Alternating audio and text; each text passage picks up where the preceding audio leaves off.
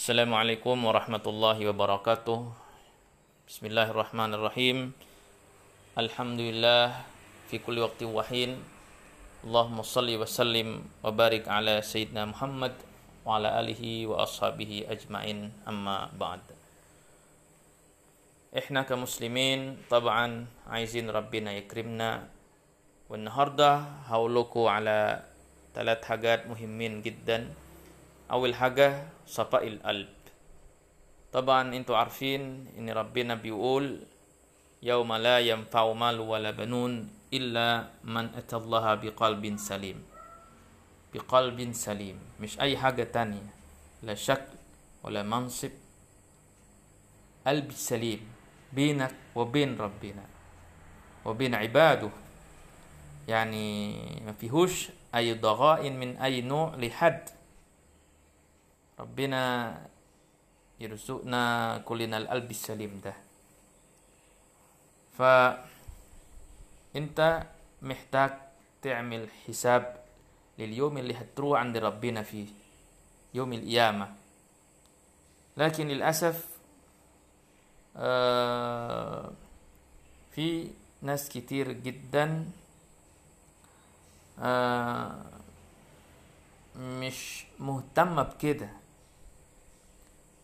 كونك مشهور ده مش معناه إنك بطل حقيقي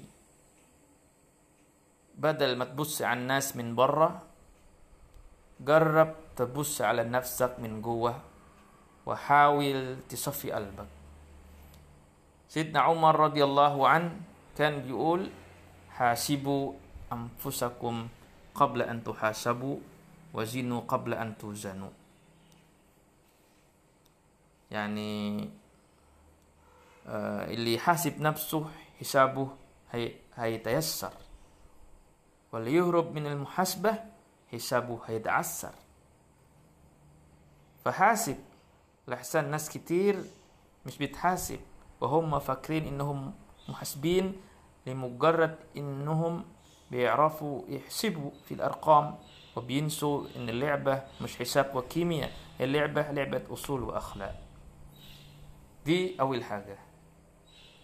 تاني حاجة بقى الإخلاص. آه والله مهم جدا تفهم معنى الإخلاص في النية مع ربنا عشان هي مش كلام وخلاص ده مجهود.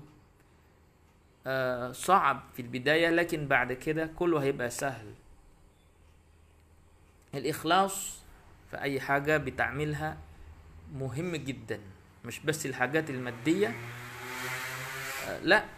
وكمان المعنوي آه في الصداقة والحب والتقرب إلى ربنا الإخلاص صفة عظيمة جدا مش موجودة عند أي حد. ربنا بيقول واصبر نفسك مع الذين يدعون ربهم بالغداة والعشي يريدون وجهه. دي تاني حاجة. تالت حاجة التمسك بالفقر والافتقار. فخليك دايما فاكر وعارف كويس إنك إنت اللي محتاج لربنا. إنت اللي محتاجه يرضى عليك. وإنت اللي محتاج تقرب ليه عشان يحقق لك دعواتك. عيش زي ما تحب تعيش بس ما تحبش الدنيا قوي. لدرجة إنك تنسى ربنا. فلازم يبقى عندك زهد. طب يعني إيه الزهد؟ الزهد في الدنيا مش معناه إنك تسيب بيتك ولا عربيتك ولا حياتك.